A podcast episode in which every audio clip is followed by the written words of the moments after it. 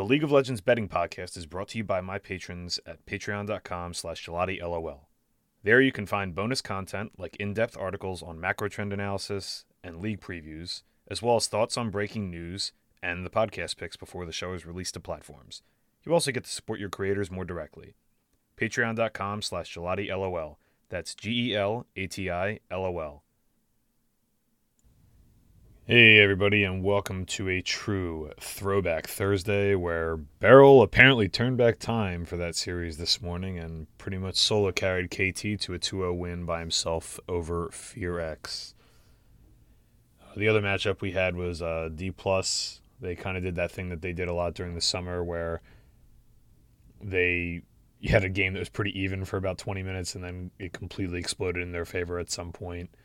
Usually a Canyon special, but apparently they're going to keep doing that without him. So we also got to see Huey for the first time, uh, the new champion of the game. Very, very complicated kit, but going to be a lot of upside with that champ. I think you're going to see that champion a lot in pro play because there's a lot of skill expression. Like the, the skill ceiling on that champion is very, very high, and seeing pro players play, it's going to be a real treat. So that was cool as well.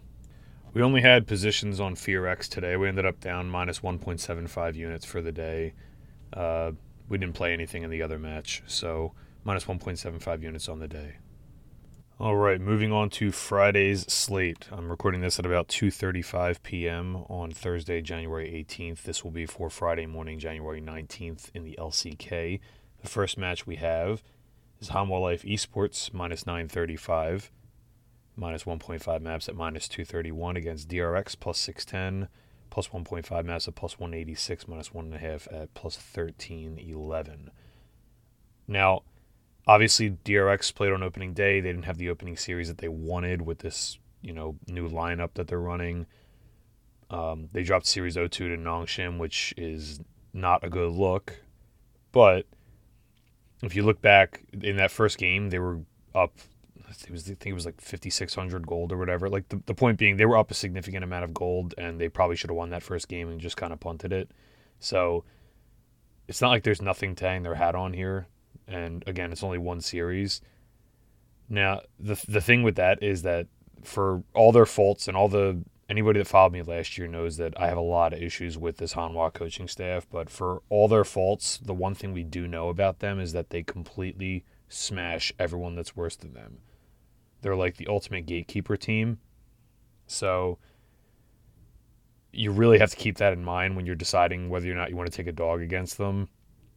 Now, they were last year they were quite literally perfect in the summer. They were twelve and oh straight up as favorites in the summer split. They were ten and two against the map spread, and there was a there was a long period of time where they were like I think they were like nine and oh at one point against the map spread uh, as favorites. So they did make lineup changes. They changed top jungle and support, but the coaching staff, who was the, the they were the ones I was the most critical of last year, more than the roster itself, is the same. So I'm not entirely sure if we're going to see the same thing or not.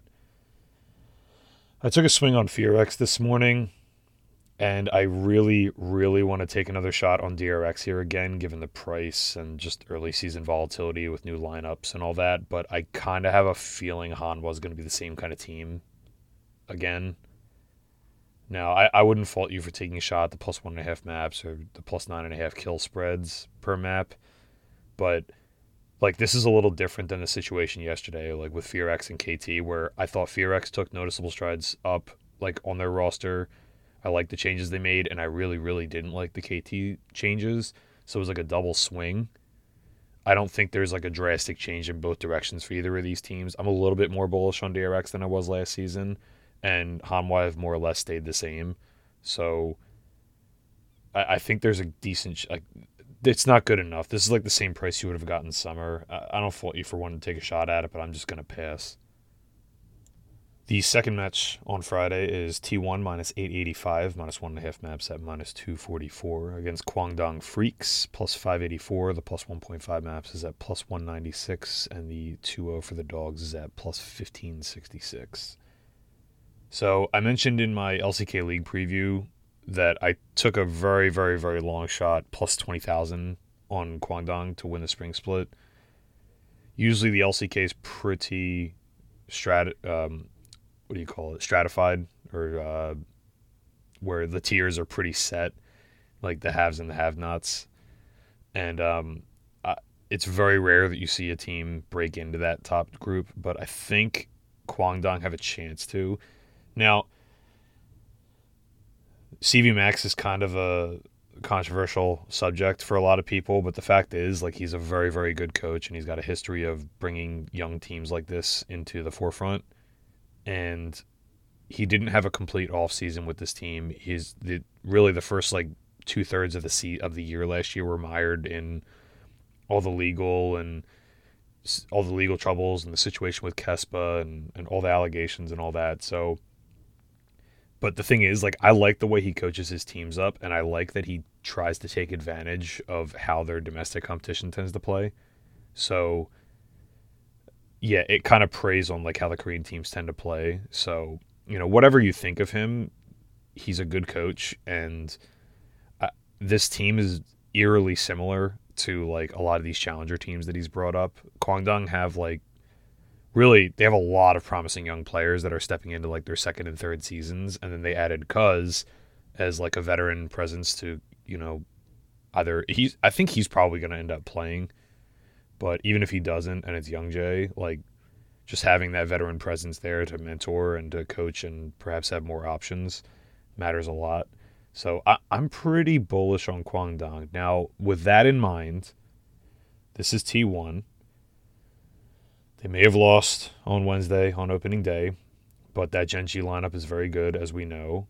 And, you know, it wasn't perfect, but T one looked pretty sharp. I don't think there was any kind of rust, really. It was just that they were going up against Gen.G. So, again, this isn't all that different a price than what we saw in the summer matchup. I actually think T one have more optimism than they did at the time, because that was the, the like when Faker was out and all that. So, um...